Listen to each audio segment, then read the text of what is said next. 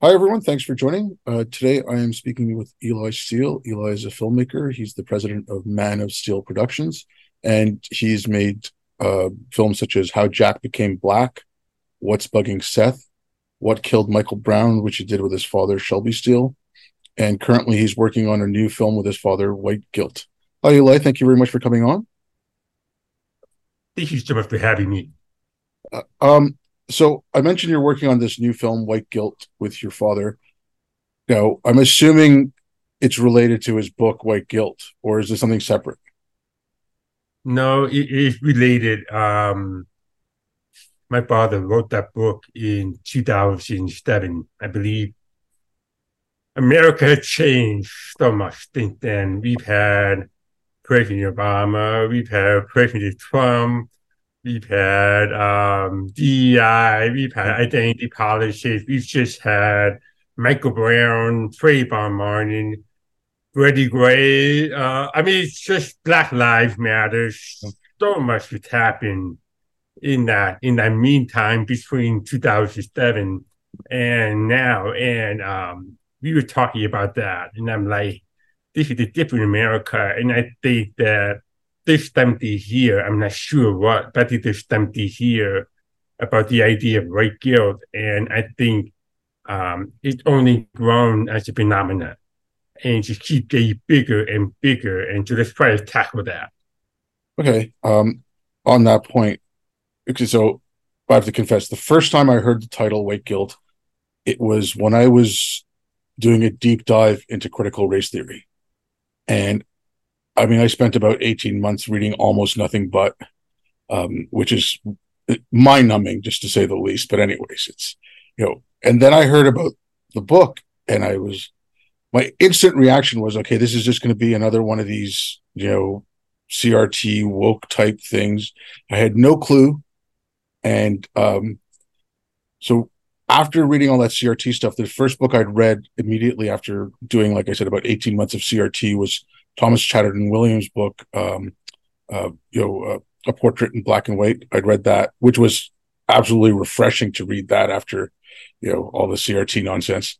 Um, and then I read White Guilt, and I was, you know, very pleasantly surprised because it was not at all what I expected. It was not, you know, like because, you know, I was just like thinking, ah, great. But so, what you're talking about now, yeah, I think you know white guilt or shame or whatever you want to call it i think that's that's gotten worse but i think there's also an overcorrection happening whereas you're getting a consciousness of a white racial identity that you didn't i mean you had it you know we had the, you've always had things like the kkk and you know whites you know white nationalists whatever but you didn't really have a growing white you know race-based identity sort of like that. Um and I'm that like the the guilt is bad enough because people will do all kinds of stupid things, but the other side, the overcorrection, that's what I find a bit worrying. Yes. Um I mean we have to to understand America in that time in the 1960s. If you go back and you listen to videos of segregationists, they would say things like they would they would corrupt Christianity, they would corrupt the Enlightenment, they would corrupt so much to justify the slavery or the um the, the segregation away from the black man. They, you, you hear things like, for example, they would say things like a, a white woman would tell her black servant, you know, God loves you, but God doesn't love you the same way He loves white people.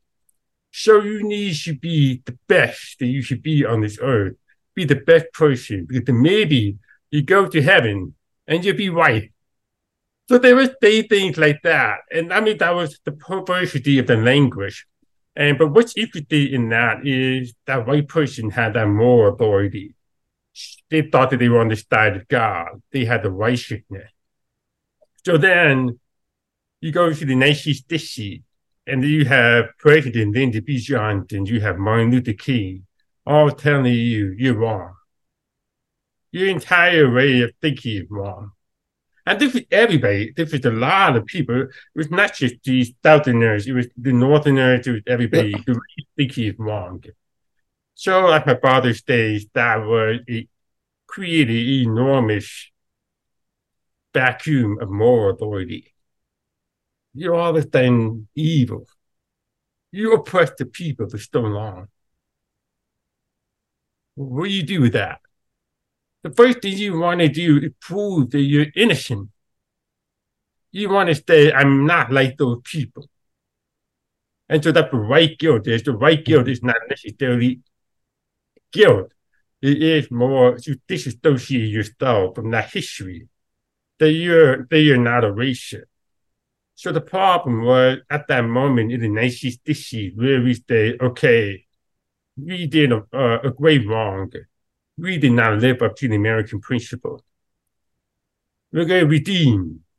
We're going to try to redeem the country. And I give people a lot of credit for that. And I also give a, have a lot of empathy because how do you know what's the right way at that moment? Yeah you, just don't know. And so that's why still we're in a period of massive uh, correction. And that's why I have a lot of hope. But at that moment, they made one big mistake.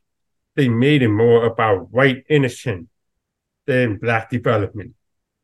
And that's been the biggest problem, I think, in, in America. Yeah. Okay. So that, what you just said there, that's okay. So I'm not a fan of critical race theory. I'm not a fan of Derek Bell but I'll give some credit where credit is due. And one of the things I thought Bell got really right was when he wrote his paper, uh, Serving Two Masters, he talked yeah. about Brown versus the Board of Education. And he said the biggest problem was that they desegregated schools when they should have desegregated education, which made sense because the consequences of like, you know, Brown versus the board was you had um, the Rosenwald schools, like just take those for examples, which were these schools that Booker T. Washington, you know, helped found, and it was uh, I think it was uh, the guy from Sears who was funding it, and so they shut down because they were black schools. Now there was, you know, there was the the feeling at the time, like what you're talking about. Okay, we're white, we're superior to you, so if you had a white school that was failing, yet you had one of these Rosenwald schools and the kids were doing really well, you couldn't get white families to go to a black school. Like, I don't think that would have been possible back then.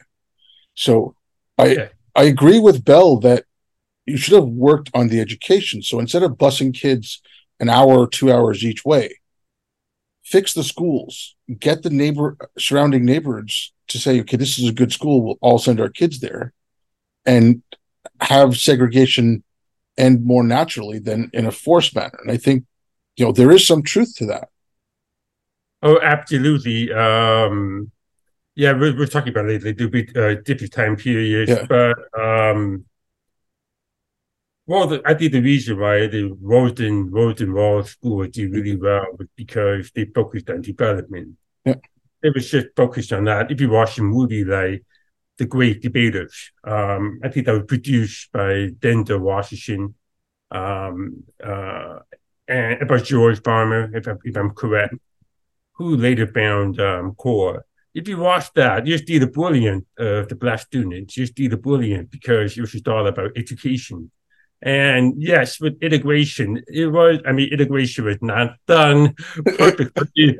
um, we're still dealing with that in, um, in LAUSD, uh, Los Angeles Unified School District had the magnet program. And the, the sole reason, most people think the magnet program is for academic excellence. No, the primary reason is integration. So that's why they give points to black students, or more points if you live in zip code. So we still had that. And um, I agree completely that the worst thing that we did was um, not take a look at, at uh, what was working and keep that and get rid of what was not working. So absolutely, if the right group is being we should not gone to that. We put again, we put integration above education. Yeah. And that is another form of white guilt. That's yeah. where you get in the way. We need to have diversity. We need to have an integrated school. We need to do that. But we'll shut down that really good school. But why? yeah, see, like, and this is where I, I've caught flack for saying this before, and it's so this is like okay from if I go back to when I grew up. So you know, my family moved to Canada. I was an immigrant growing up. You know, we grew up in an affluent neighborhood, and it was you know white upper class people. And I didn't face racism per se, but there was always this you're kind of you're kind of different and whatever. But it was the feeling I get from them, and more and more now from like the progressives, like the way they talk about marginalized groups or whatever. It's like take a David Duke. They'll say, okay, you're black, you're brown, you're whatever. Yeah, you screwed your shit up. Now I have to come fix it. Right. But at least they're giving me the agency of having screwed my shit up. Whereas one of these new progressives, it's no, no, no, no. We caused all your problems. Now we have to come fix them up. Like I wasn't even capable enough to screw my own shit up. I needed you to come and screw it up for me. And it's like it, it I find that doubly racist. Like when people say the soft bigotry of low expectations, I'm like, no, it's not soft. It's hard. It, it it's not a soft bigotry. You're you're really looking down on people. You're saying they're not capable of you know better, and that's you know, in my mind, that's worse than like I said, an outright you know like someone like a David Duke or you know uh, some guy, some member of the Klan or whatever who's just outright like, yeah, your skin color is wrong, so you're wrong, and that's and that's just you know that's stupid on its own way. But like I said, this other kind I find a little bit more insidious. Yes, um, if I when I look back on um, on my on my childhood, and and this is the the elders. I was fortunate to have so many people come to um, our house mm-hmm. and just sit there and listen to people. And what was what was very clear was blacks under segregation were not a racial group. They were human beings. They were being oppressed. So it was almost a weird thing because being oppressed and being told to stay on, on that side of the color line. They would go, but we're human beings, we're just like you. So the whites were almost inferior because they have racialized themselves. And so here's the thing is, so blacks will have a little bit, uh, almost a little bit of sympathy for the whites because the whites were beholden to the idea of white supremacy. They had to be superior to us. They had to lie about the Bible. They had to lie about so much to keep that illusion of superiority. Well, if you had a black like my grandfather, who was a student of the Enlightenment, who knew who were books despite having a third grade education, he knew more about America than those whites did in, so that's why we marched the civil rights movement. You're marching for America. You were saying to the whites, you're wrong. If they all men are equal, you're wrong. Mm-hmm. And so here's the mistake though. Why would we as the race, I'm not saying, I, I keep saying that, but yeah. why, what would happen? Why would we at the, at the end of the 1960s then turn around and place our faith back in the hands of those people those people that were dumb enough to believe in the idea of white supremacy. And so that's a big mistake. If we had stayed in our, our, our own, it charted our own path, they had enough belief in ourselves, it would be a different country. Yeah, I mean, I see, like, so, you know, some of that, you know, my family moved to Canada in the mid 70s. So, and again, I'm in Canada, not the States. So I you know, a lot of this I, I miss out. But what I'm thinking about when I see that is um, it went from a mentality of because okay, I just want to frame this correctly.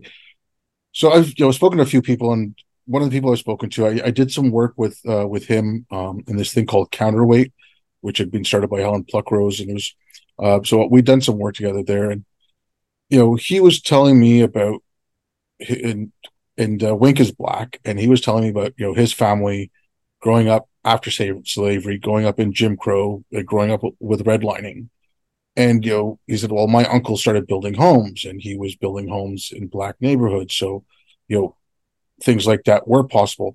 Now he didn't discount that there was you know obviously impediments that were put in place that didn't make things easier, but yeah, he was saying the same kind of thing, like we should talk about even in those hard times and like in those tough times, how people manage to be successful.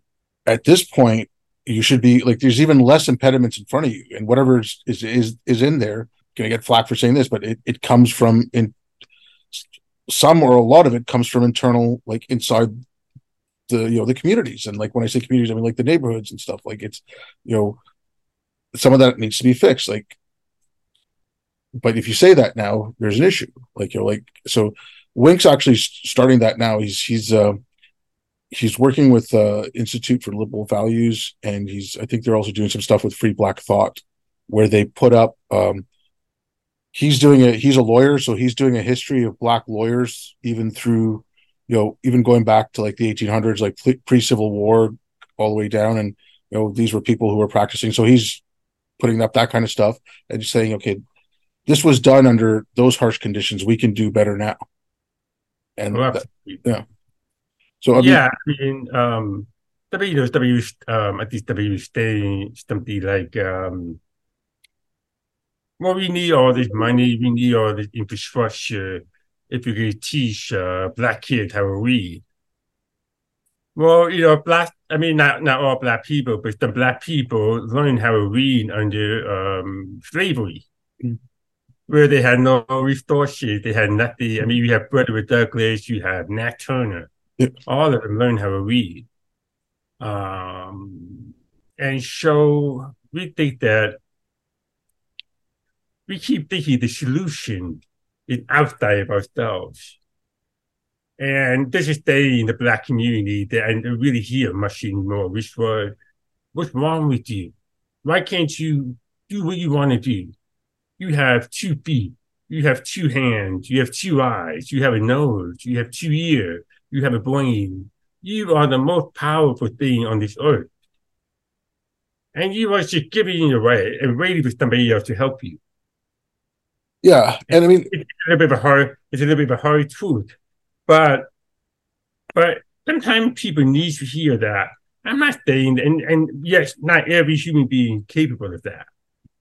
But it's something that you have in especially in America, where you have the individual, you have freedom.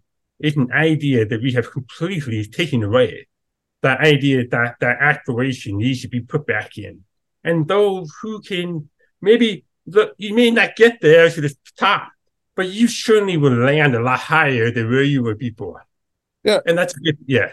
but okay one of the things you mentioned okay like teaching kids to read so i like i've been speaking to teachers and i've been speaking to parents and it's like if you look at the stats it's i think on average nationwide it's something like 65% can't read or write at grade level when they graduate high school. Okay. That's crazy. And now one of my big issues with all this stuff uh be it crt or the gender stuff or anything like any of this quote unquote progressive nonsense. We're arguing about whether or not CRT is being taught in K through 12 when we should be arguing about the fact that kids can't read. you know, Okay. And now you want to argue that, okay, bringing in a CRT curriculum is not going to help kids read. That's, you know, that it, I can, I, I agree with that, but you know, that, that is something to be argued. But the argument should be centered on kids can't read or kids can't do math.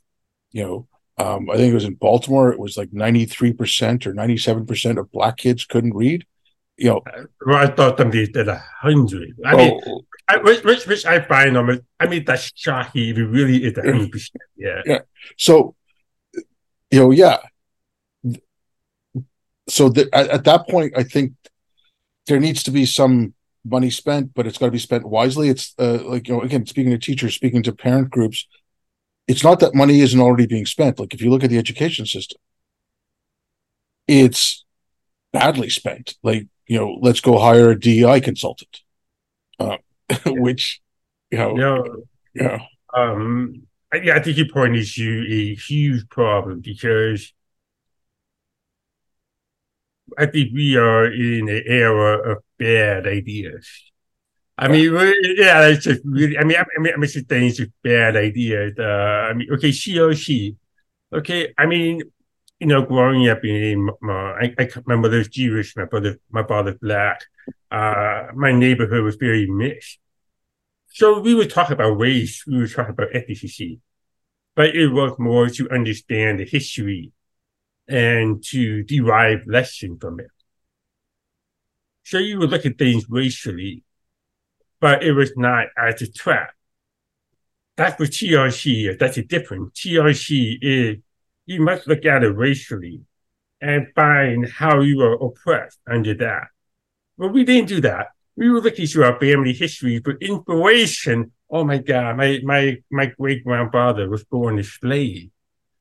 I better get up and go to school. I yeah. better you know, better myself. I better. I mean, I I I I owe it to them, to that history. She be a better American. She hold on. So that's sort of where I'm. That's where I dip. That's where I differ from somebody like Kendi. I look at him and I go, okay, you're making a lot of money. You make a lot more money than I do. Like, uh, not know, a lot of money, a lot of money. But where your where your t-shirt is the antithesis of the black that I grew up with. I cannot think. I mean, you know, and a lot of them would be on the left, but I cannot. I cannot see any of them agree with reductionist, um, negative view of, of, of our country or even us as the people. Because yeah. you put into that binary that we are oppressed. Yeah, I mean, that, you're in that. Yeah, that okay. The, the the whole Kendi view, um, you know, and Kendi's view is just basically a really bad read on Fanon. And not, I don't know if you've read uh, Frantz Fanon. Um, yeah. So the wretched of the, you know, the wretched of the earth, he basically does say that the only way an oppressed people can get over it is by oppressing their oppressor. And Kendi's yeah, just uh, book over here though. Yeah. abandoned, yeah, abandoned, yeah. Yeah. So Kendi's doing a very watered down version of that. It's like someone who read, you know, the the the the the, the cover notes for for the wretched of the earth and build a build a thought process on it. And but but it's you know it is reductionist, but it's also creating conflict. I, I, I, bring up this example a lot. There's a school in New York City, uh, the Fieldston Academy. It's K through eight. They charge, I think, forty five thousand dollars a year, and they started in 2015. They separated, so they took kids from grade three to grade eight, and they separated them in affinity groups, and they said, "We're going to talk about your races." They told everyone except for the white kids, you're oppressed and it's Whitey's fault. And they told the white kids, you know, you oppressed everyone. Like you're within a few months, these kids were going online, you know, what's bad about being white, what's bad about being black, what's bad, you know, and they turned into racial ideologues and the school to this day is still having racial racial problems. So like what I'm saying is you've we've done this and we've seen what it happens, and yet we're still pumping more money into this. This is where it's going. And you know, yeah, some of the things that are happening against it I find go too far, but instead of fixing this, now all the concentrations on, oh well, DeSantis is going too far, Texas is going too far. It's like, well, those people already went too far the other way. yes. Well, here's the. I mean, here's the is remember, um, white guilt Everybody Day is Black Power. So Kendi is Black Power. He is the modern modern day version of Black Power. Um, so he is milky white guilt. I mean, he's a milky. He basically, but what he is say is so traitorous to our legacy, uh, where we come from as the people because she's basically saying that at the time of the most freedom, at the time of the most wealth, we are depending upon the whites for our uplift. We have to, the whites have to stop oppressing us in order for us to do better. Well, if you tell a kid that, if you tell a kid that, that he just looking, it becomes another excuse for your failure. It becomes another excuse not to be the best you can be you are depending upon this. I mean, just think about it. What, what do you mean by white people? Your your your uh, your white grandma down the street oppressing you. I mean, you know, you know it, it, it, it really gets you a point where, and then no, no, the, the, the oppression, the real oppression is actually the person that's telling you this lie. Yeah. And so that's where, and so that's what people have to understand they're making money off of it. They're taking out, they're taking something that was so um, horrific. I mean, it was something that was barbaric beyond what we can imagine. And they're taking that and the property of the history. My grandfather, uh, was born in 1900, when I, I give you when when they when they he was the, he he marched the civil rights movement for um for you know over 20 years. He was one of the founding members of CORE. And the minute they passed the civil rights bill, is DC four, DC five, and DC seven, this this DC seven. You know what he did? He went and bought a house in the neighborhood that he wanted to. He moved on with his life. He lived for another um maybe only about seven more years in pure freedom. He didn't sit there and say, What can the white man do for me? He said, I am free now. I'm going to go buy my house and live as a free man wherever I want. I'm going to look whoever I want in the eye. That's real power. Not this stuff the Kendi's telling which is you're oppressed. Um, yeah, no, what I was saying, like what you were talking about with the neighborhoods and you know, people doing for themselves and like looking back saying it was done before, we have it better now, we should be able to do it. One of the things I think was a huge problem is like, and it relates to white guilt. I don't know if you read uh, Jonathan Rauch's book, Kindly Inquisitors. He he talks about the humanitarian threat to liberal science.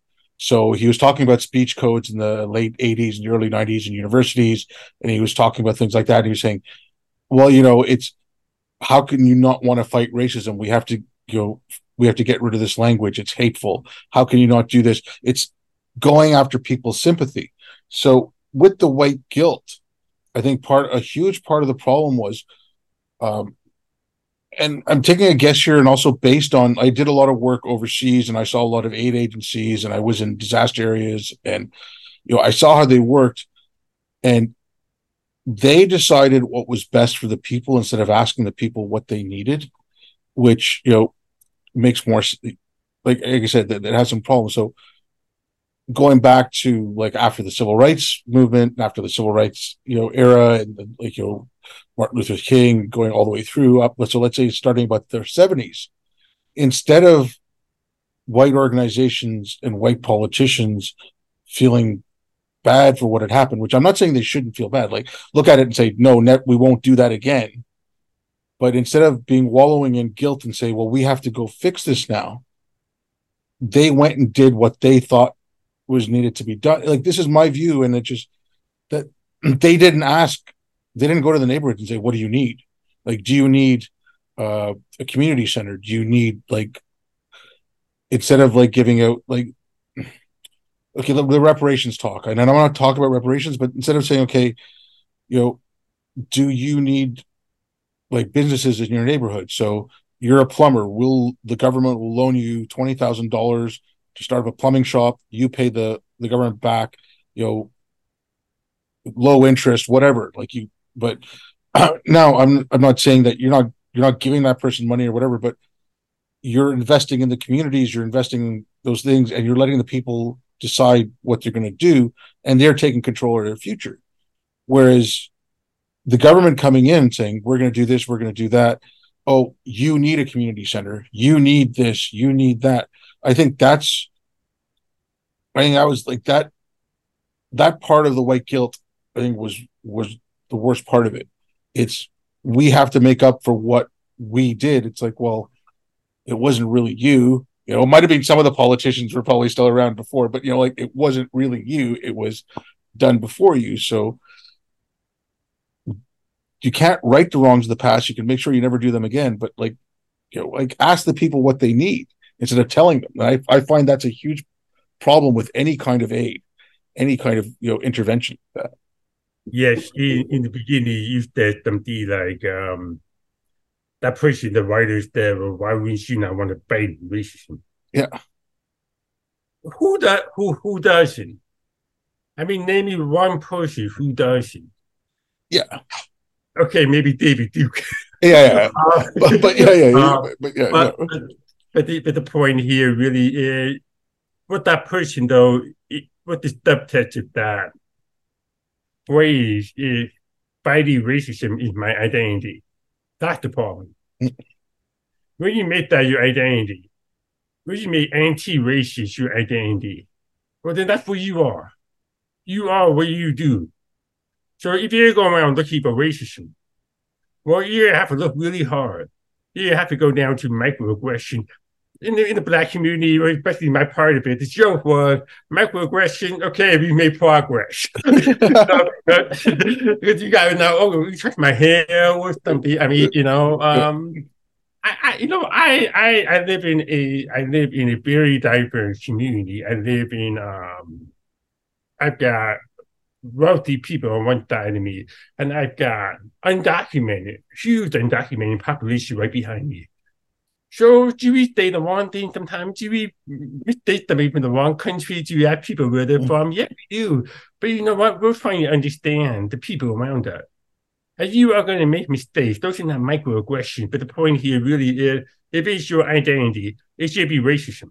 It should be, uh, if your identity should fight discrimination, if it's your identity to fight racism, then that's where you get your esteem from. That's where you get your redemption from. And it's a very dangerous force because then you're forcing the person to help you support your own view. And if that person does not support your view, you throw them out. You say you're not you're not the right kind of black. You're not the right kind of Muslim. You're out Oh, oh, oh. because you're not supporting my view of you. Well, that's that's very idiot. And so that's the big problem that I have because I, I've had this even um this is this is a universal condition. Um, you know, I was born deaf, profoundly deaf. If I take this off, I hear nothing. I cannot tell you how many times people will think, oh, you know what? When I went to high school, if you got into Gallaudet University or Cal State Northridge. those are two of the destination schools for the deaf. If you got into that, you did good. But I'd be like, well, why why do I have to go to a deaf school? Mhm. I want to be a, I want to do film. I want to go to film school. you know, I, I, I yeah, I, I, I so the point was, the point was that was the view of me. They felt good about themselves, you know, saying that. Like you should get you, you should get into a deaf school. They were, but no, no, no. My my ambition higher, and so I think a lot of blacks they've had to make a decision in their life. Do you listen to those people, or do you reject those people? And my, my take on it is very politely, but I had to remove myself from those people in order for me to live my life. Yeah, but I mean the identity thing, like, okay, so I don't know if you've heard this or not. Um, and again, just because I was reading a lot of this. So it was on the deaf identity, and there was a whole thing about if you you're putting in cochlear implants, you know, if you can find a way to fix de- you know, get rid of, you know, fix everyone's problems with their hearing, so there's no more deaf people. And it, like quote unquote serious people said that's a, a genocide on the deaf identity. And And it, it wasn't, um, I, I have a, a- lot of people in the deaf community hate my guts. Mm. They hate me. They hate me for what, what I stand for. And uh, not all of them, but a lot of them do. And um, for example, the most ridiculous idea was okay, if you should trace your deaf ancestry back like four or five generations of deaf, then you're really deaf. And say, oh, so I'm not. If you communicate using ASL, do you're really deaf. Okay, so I'm not. But I I have a, a, a worse hearing loss than most deaf people do. I have a 95 dB hearing loss, which is literally 10 dB the rate of being stone deaf, meaning impossible to hear. I'm on the bottom. So you tell me that I'm not deaf. Why? Because my parents struggled. I mean, it took me, I was, I'll give you the best backstory. So I was diagnosed as, as um, having hearing loss when I was a year old. I had the um, hearing aid put in when I was 18 months. I didn't say my first word until I was four. So that's a lot of therapy. That's a lot of people calling my parents abuser because they kept believing, they kept to give me therapy, therapy, therapy. And when I said my first word, it was over. My brain clicked. My because how do you teach a baby that can't hear? That it should talk. Yeah. I mean, you have to tell the because the baby's happy, the baby just doesn't know that it's down. So the baby doesn't know they're supposed to talk back. So that's one of the most difficult things to do is teach that baby how to speak back. And so, but once I got it, I got it. And um, and I was very thankful. I should not. I should be. I should um, qualify this. I was very fortunate that I had no other disability, no other learning disability, no other complication. I was just there. Some other deaf people have other complications, so forth. So that makes it much much more difficult. But in the deaf culture, it became a ranky, of a petty order. Eh, and I, that's ridiculous. That's I have no no time or patience for that. It's like who blacker than than who? Eh, and who who who at once upon a time in America it was who is whiter than who? It's just a dumb it, it it's just I mean if you want to go down that rabbit hole. Yeah, I mean that like that what you're talking about there. Um, I mean, I wanted to get into this, and I'm glad you brought it up. So I'll talk about Canada, and then you can talk about it more in general. So we're teaching the Canadian government is teaching our diplomats and our foreign service.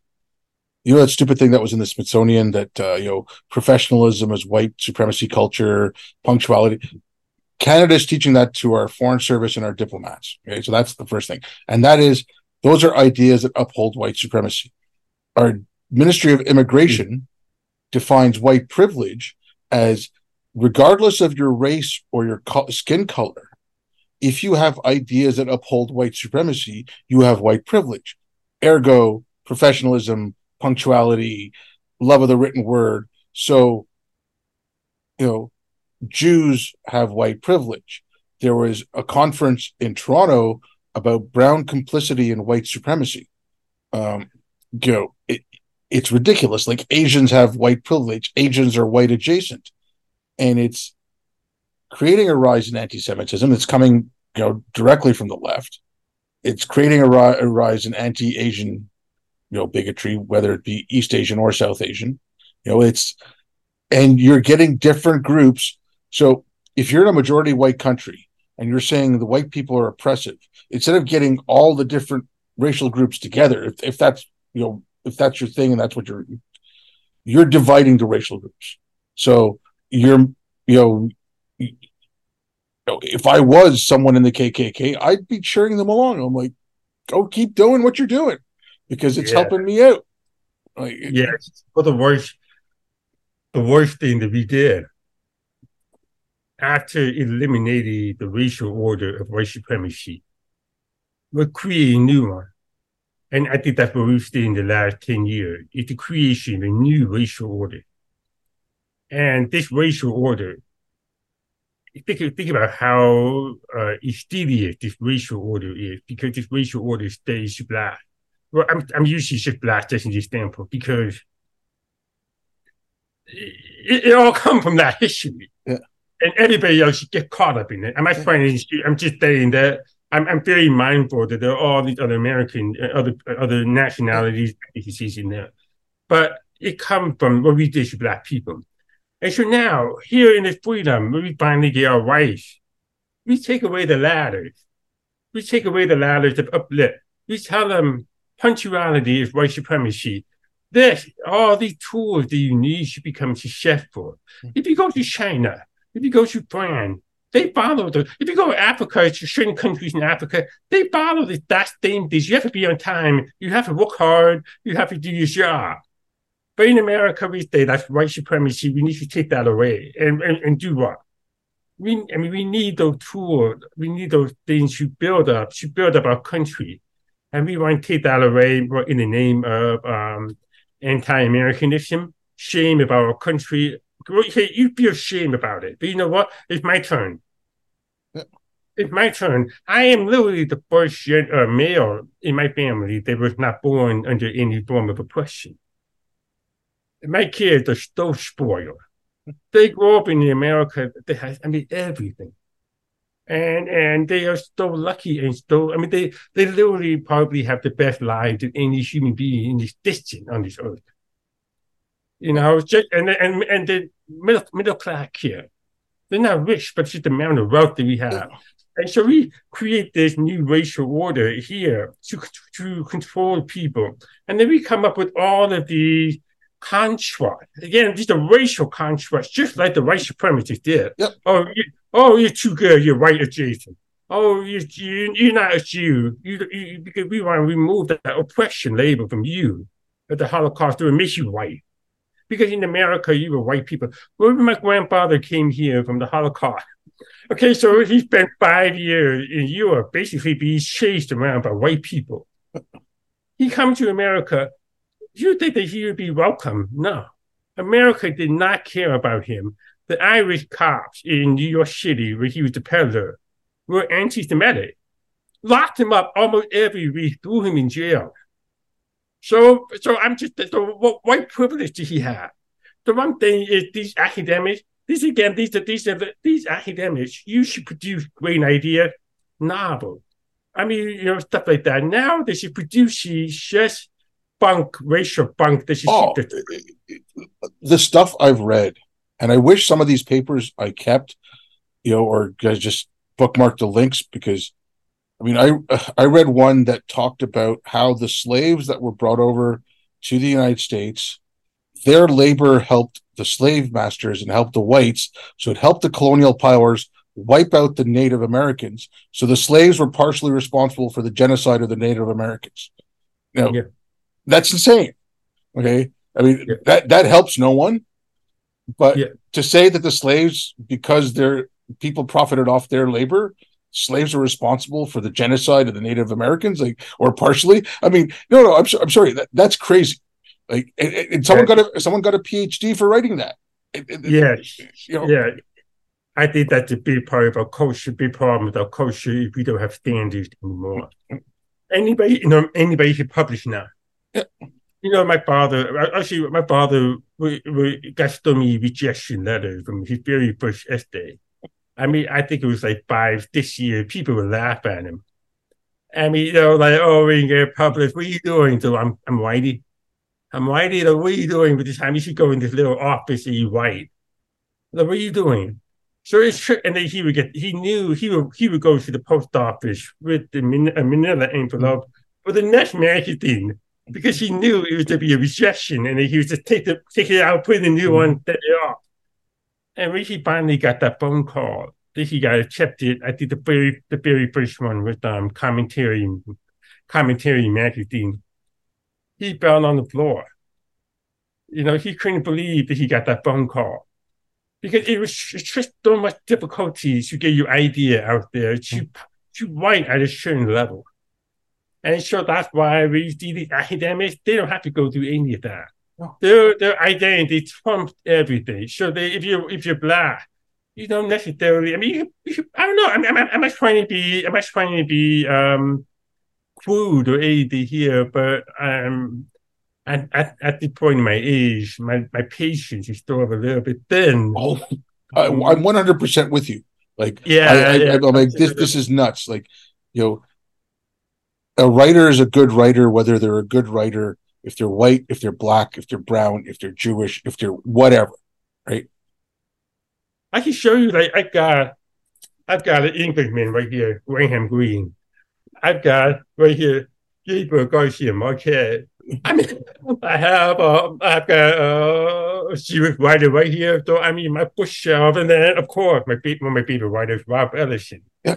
So I'm just saying that's just one little piece of my bookshelf, and so it's. I was not raised that way. I was raised read good book. You learn about cultures. You can't learn everything in life, but you should certainly travel through reading. And and I think that's a big part a big part of it is they will really I'll, I'll give you an example. Those George Floyd happened. Um, were very lucky to get our kid into a, um, a, a charter school, a public a charter school in, in LA.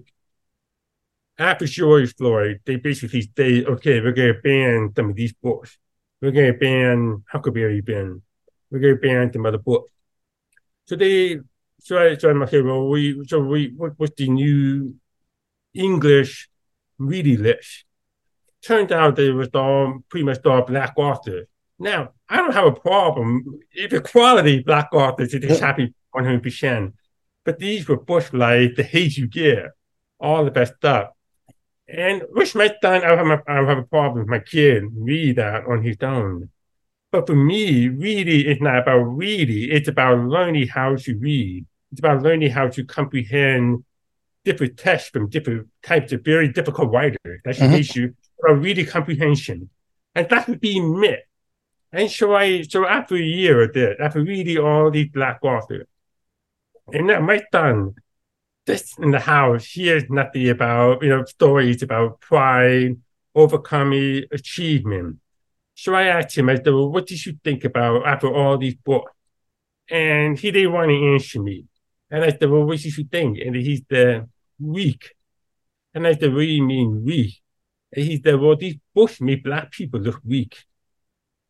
So you're telling me that this newly woke school is trying to teach my kid diversity, but the lesson that he got was the black people are weak.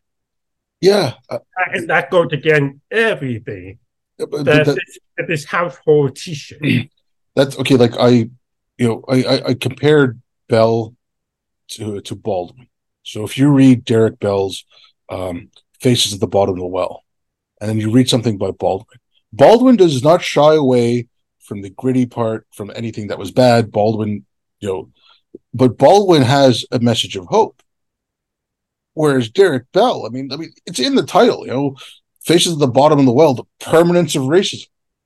and it's you know and like the like it's it's a depressing book it's got a very you know like i said it it looks down on on black people it looks certainly looks i mean it, it, you know certainly looks down on black people it also looks down on white people it you know black people can't get ahead unless white people let them up and it's i mean it was written in what 89 or 90 it's like i'm sorry at that point I thought it was a little earlier. Um, at the bottom of the well.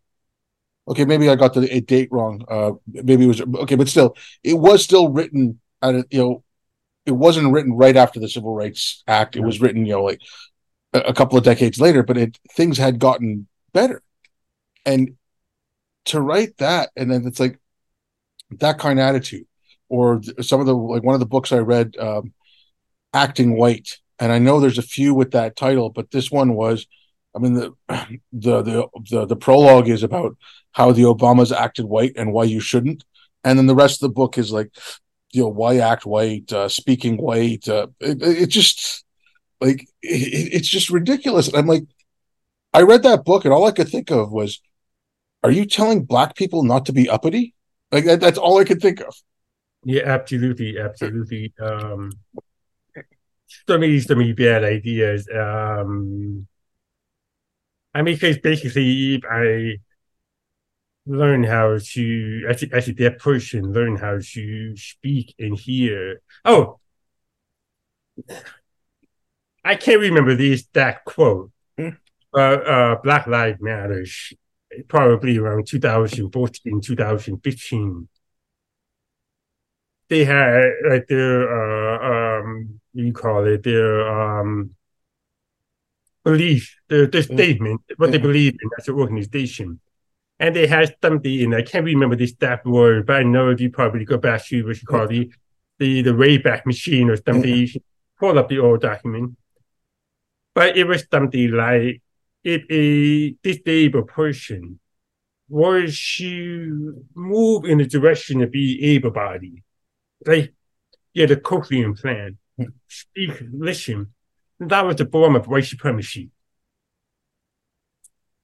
So at that point, that's where I said, okay, I you know I gave Black Lives Matter a little bit of credibility at the very beginning. Okay, body cam, yeah, I think it's a good idea. You know, I give them credit for pushing that because it helped both sides in a way. But when you start putting poisonous ideas in there, where oh, so I need to be, what do I need to be?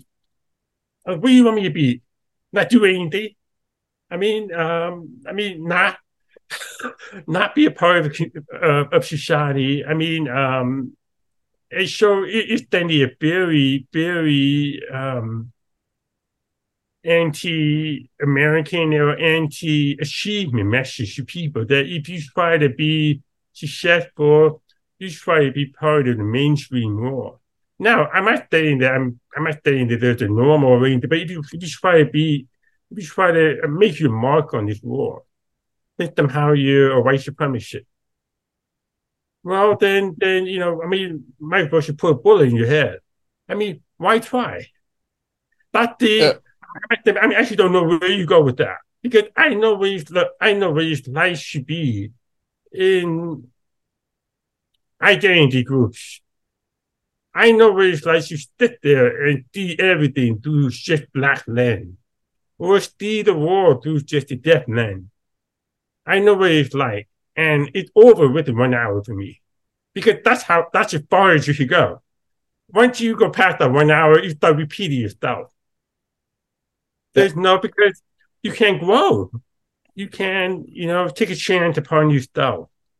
You just sit there and go, you know, I've got five generations of deafness behind me. My great great granddaddy was deaf. And so deaf pride. Okay. But what have you done? What have you done with your life? Oh, that's white supremacy.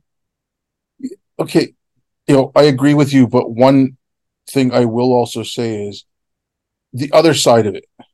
Um, and this not necessarily coming from white supremacists or anything, but oh, I'm I'm proud of Western culture okay, you can be proud of what it's achieved, but and I mean, I consider myself, you know, I grew up in Canada. I didn't grow up in India. You know, I consider myself Western. So, you know, I I respect the Enlightenment. I'm, you know, if, uh, you know, like I'm, I don't, we don't want to say I'm proud, but I, I respect it. I appreciate it. I want to save it. I think that's you know the best thing we've got right now. And but if someone says, "Oh, okay, I'm proud of Western culture," it's like, well, what do you mean by proud of it? It's like if you're not gonna if you're gonna be that proud of Western culture, then also be just as shameful as just as guilty of everything bad that happened. Like you can't take like don't take on all the guilt and don't take on all the pride. You can accept that you know the bad stuff happened. You can appreciate the good stuff and appreciate that you're now not living in bad times. But remember that you know that bad stuff happened and we need to preserve this good stuff. Like I I think there has to be a balance in that. Like I you know I, I, I don't want people just take pride in oh I'm Western so I take pride in the Enlightenment because it's mine. No, the Enlightenment is everyone's. Yeah. I don't. I don't. Well, for me, it's not something about pride. Mm. If we didn't come up with it, if it had to be come up with in the past, I think that we would come up with it now because we're just talking about really a universal principle. I mean, the idea of the individual, the idea of freedom, I was just in Providence, um, Rhode Island, and I was at the park where that this is the birth of freedom of religion. Oh wow, okay, so stitching something, you know, uh, stitching thirty or something, but this is the this is the um. So that's so that's the what the Enlightenment is. It's basically principle, and those are the American principles. But what I would say is, the people have failed to live up to the principles back then and we are families who live up to those principles today. The principles are just principles. It is the people. It's up to the people to do what they want with those principles. We see people that come from other countries here and practice those principles better than born, uh, native born American, I mean, uh, American born people, I mean, mm. people born in America. We see that all the time. Because maybe they understand the principles better because of where they came from. And, you know, there's a, there's a thing, what you call a cradle Catholic versus somebody who has to go through the conversion process to become a Catholic. Sometimes the people that really had to work hard to become a Catholic and convert are better Catholics than the ones that were, were born into cradle, eh, and cradle Catholic. So yeah. they, they, they're not taught. They just, they just, it's, it's, they just absorb it, but they're not, they're going through the rigorous process. So I think there's a lot of that's a big problem with people in the country. We say that we go, we don't know what these principles mean. That we go like they were so easily persuaded to believe the principles are evil and corruptive because certain people did that with the principle. Yeah, but I I mean my my take on this is, uh, I used to say that it happened in like the mid '90s. Then I heard John McWhorter said, "Okay, you know, we need to get back to a 1997 mentality and way of thinking." And he didn't mean that you know we were better off or whatever, but he was just saying it was roughly around that point that all the talk went from the Martin Luther King version of you know content of the character to the Kimberlé Crenshaw version of you know we need an idea uh, we need a politics based on identity.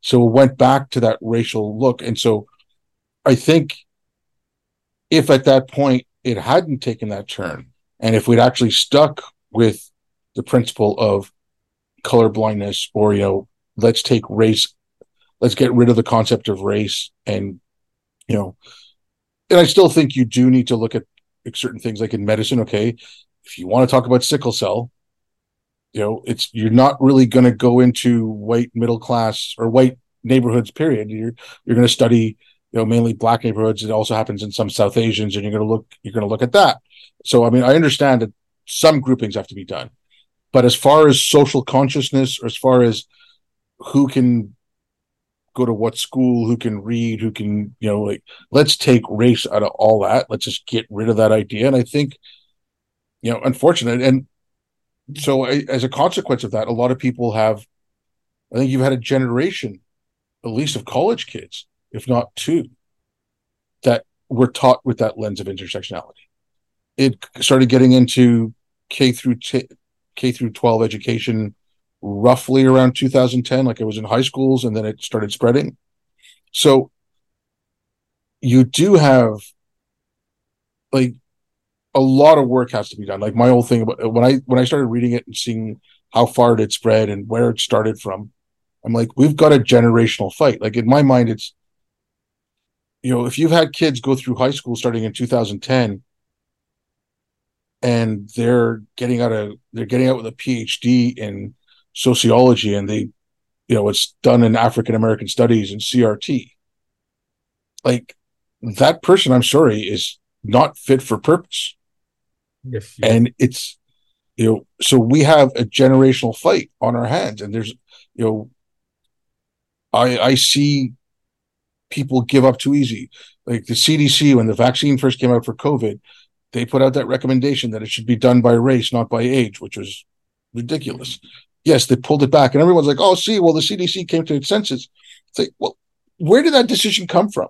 And then two years later, you've got med schools putting in diversity oaths above the Hippocratic oath. You know, yeah. I, I so like I find that we quit too early. We give up. Oh, we've won. It's like I, it just reminds me of you know Bush Jr. going to Iraq saying "mission accomplished." Like, no, no, you haven't yeah, won. Yeah. No, it's just um we, we, we give up. We also don't want to be called a racist. We don't want to be called yeah. a transphobe. We don't want to be called an anti-bastard or whatever oh. it is. But uh, you know, on the whole irony of that was okay. We need to give out the vaccine based on race. Meanwhile, essential workers who have a pre- more minority, you go work, you go out there, you make sure we get our food and our toilet paper. I mean, come on, you know. And so, yeah, and um, but it's a way for the country should be appears should be very sure, appears should be doing the right thing because minorities are so helpless. And but here's but here's one thing though that for me, um, you know, I think growing up multiracial, growing up in a California, I've traveled all over the world and been doing documentaries, just talking to people, having intimate conversations like like with you.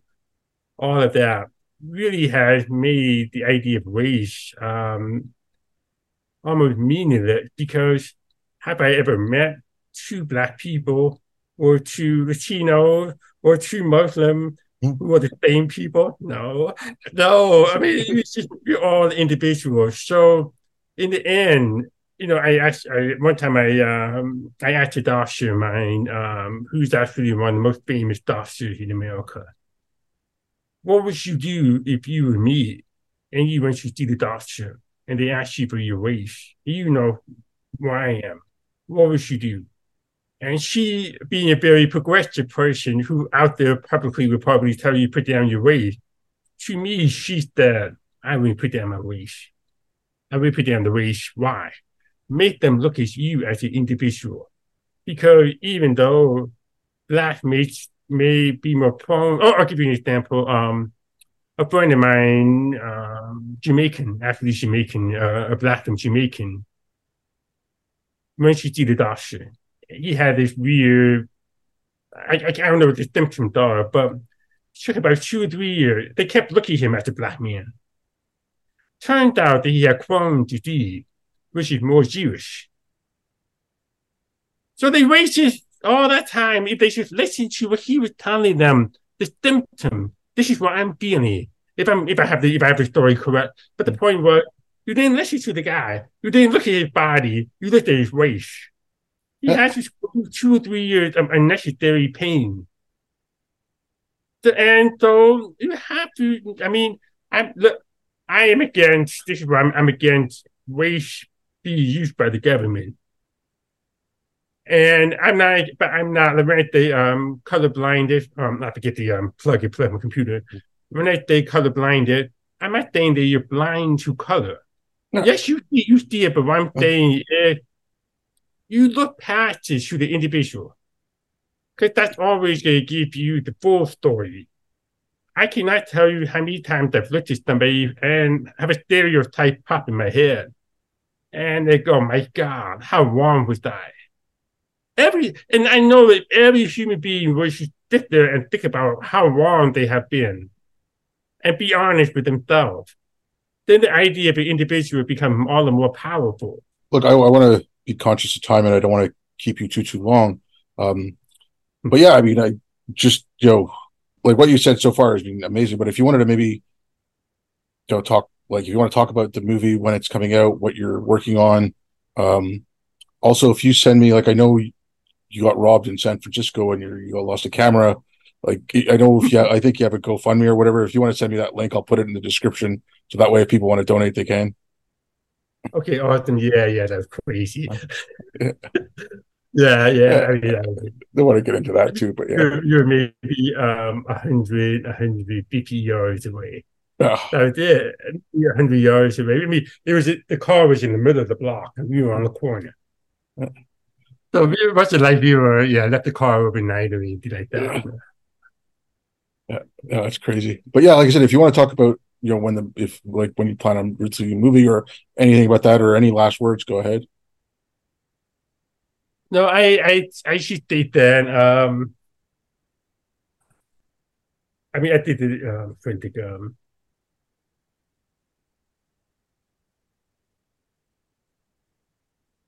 you know, um, we we keep thinking that there's um power or redemption in race, but race is what you make of it.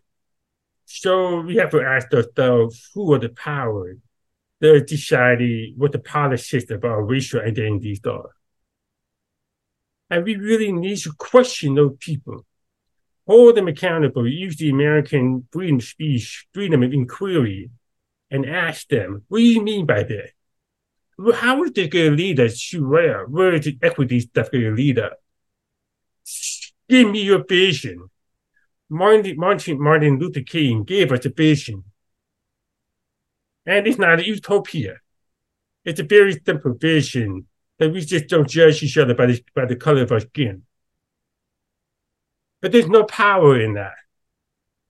There's no power in what my father writes. There's no power in what Thomas Sowell writes, except for the power of knowledge. But there's no power over other people. And that's the big difference between a humanitarian and somebody who believes in race. When you use race, you get power over people. When you believe in an individual, you get power over yourself. You power yourself. You become somebody. You contribute to the, to the world if you this this is the lesson that will never die. Even if we if we lose the country, this lesson will still be true.